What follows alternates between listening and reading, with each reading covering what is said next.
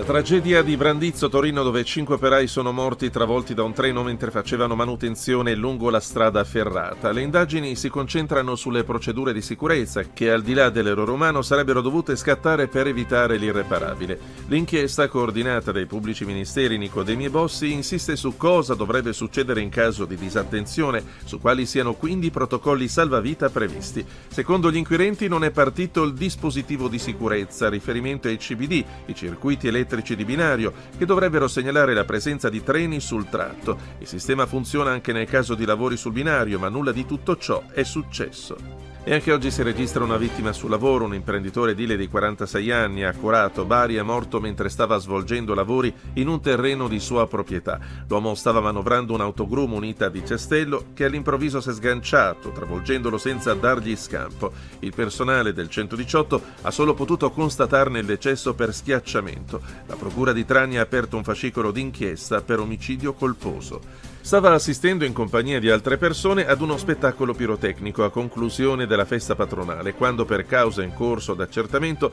è stato travolto e ucciso da un treno in transito. È accaduto nella notte da Mantea, Calabria, la vittima è un 27enne. Il fatto è accaduto nella stazione ferroviaria Campora San Giovanni, Serra Aiello hanno inalato una sostanza non ancora identificata. Per questo 50 dipendenti del colosso e-commerce Yux sono stati fatti evacuare stamane dagli uffici milanesi della società in via Morimondo. In 37 tutti i dipendenti hanno avuto bisogno delle cure dei sanitari del 118 sul posto. Tutti hanno avvertito bruciore agli occhi e alla gola, ma nessuno è stato trasferito in ospedale. I vigili del fuoco sono intervenuti con il nucleo NBCR, nucleare biologico chimico radiologico, nella palazzina d'uffici non lontano dal naviglio grande なんで。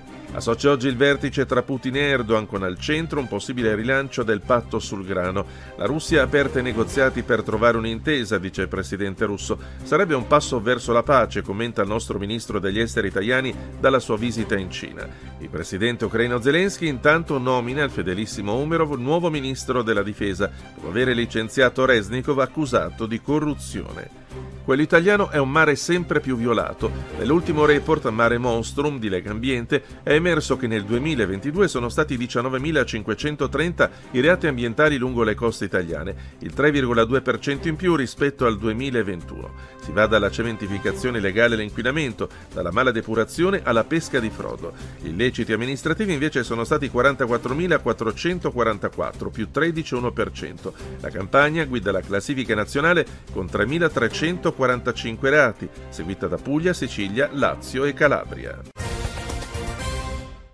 Sulla sicurezza sul lavoro, al termine del corteo di Vercelli, il leader della CGL, Maurizio Landini, avverte è il momento di dire basta. La tragedia dei cinque operai travolti e uccisi a Brandizzo ha lasciato un profondo segno in questa terra. Ora i sindacati scendono in piazza chiedendo al governo di cambiare il sistema degli appalti e di investire sulla sicurezza. Siamo di fronte a una vera e propria strage e credo che bisogna cogliere quello che è successo davvero, cioè che tutto il sistema delle manutenzioni che va rivisto e che va cambiato.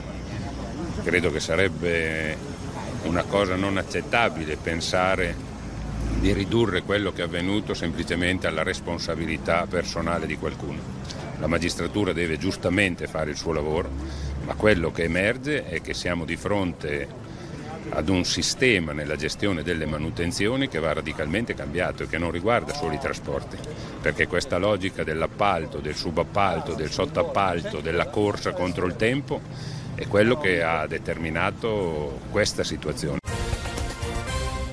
Amici Trebi Meteo, bentornati a questo aggiornamento delle nostre previsioni per la giornata di martedì che vedrà correnti fresche da nord-est insistere sull'Italia e generare un centro di bassa pressione sul Mediterraneo centro-orientale che nei prossimi giorni si farà un po' sentire sulle nostre estreme regioni meridionali.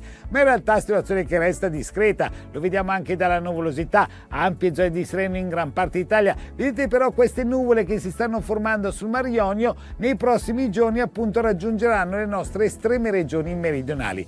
Precipitazioni per il momento poco o nulla da segnalare, le piogge rimangono al largo, cominciano però in qualche modo ad avvicinarsi alla Calabria. Quindi in definitiva ci attende un martedì comunque all'insegna del bel tempo, però in giornata nubi in aumento all'estremo sud e sulla bassa Calabria magari arriverà anche qualche gocciolina di pioggia.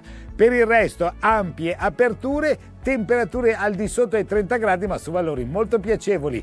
Per i dettagli sulle vostre località anche riguardanti il vento consultate l'app gratuita di Trebi Meteo.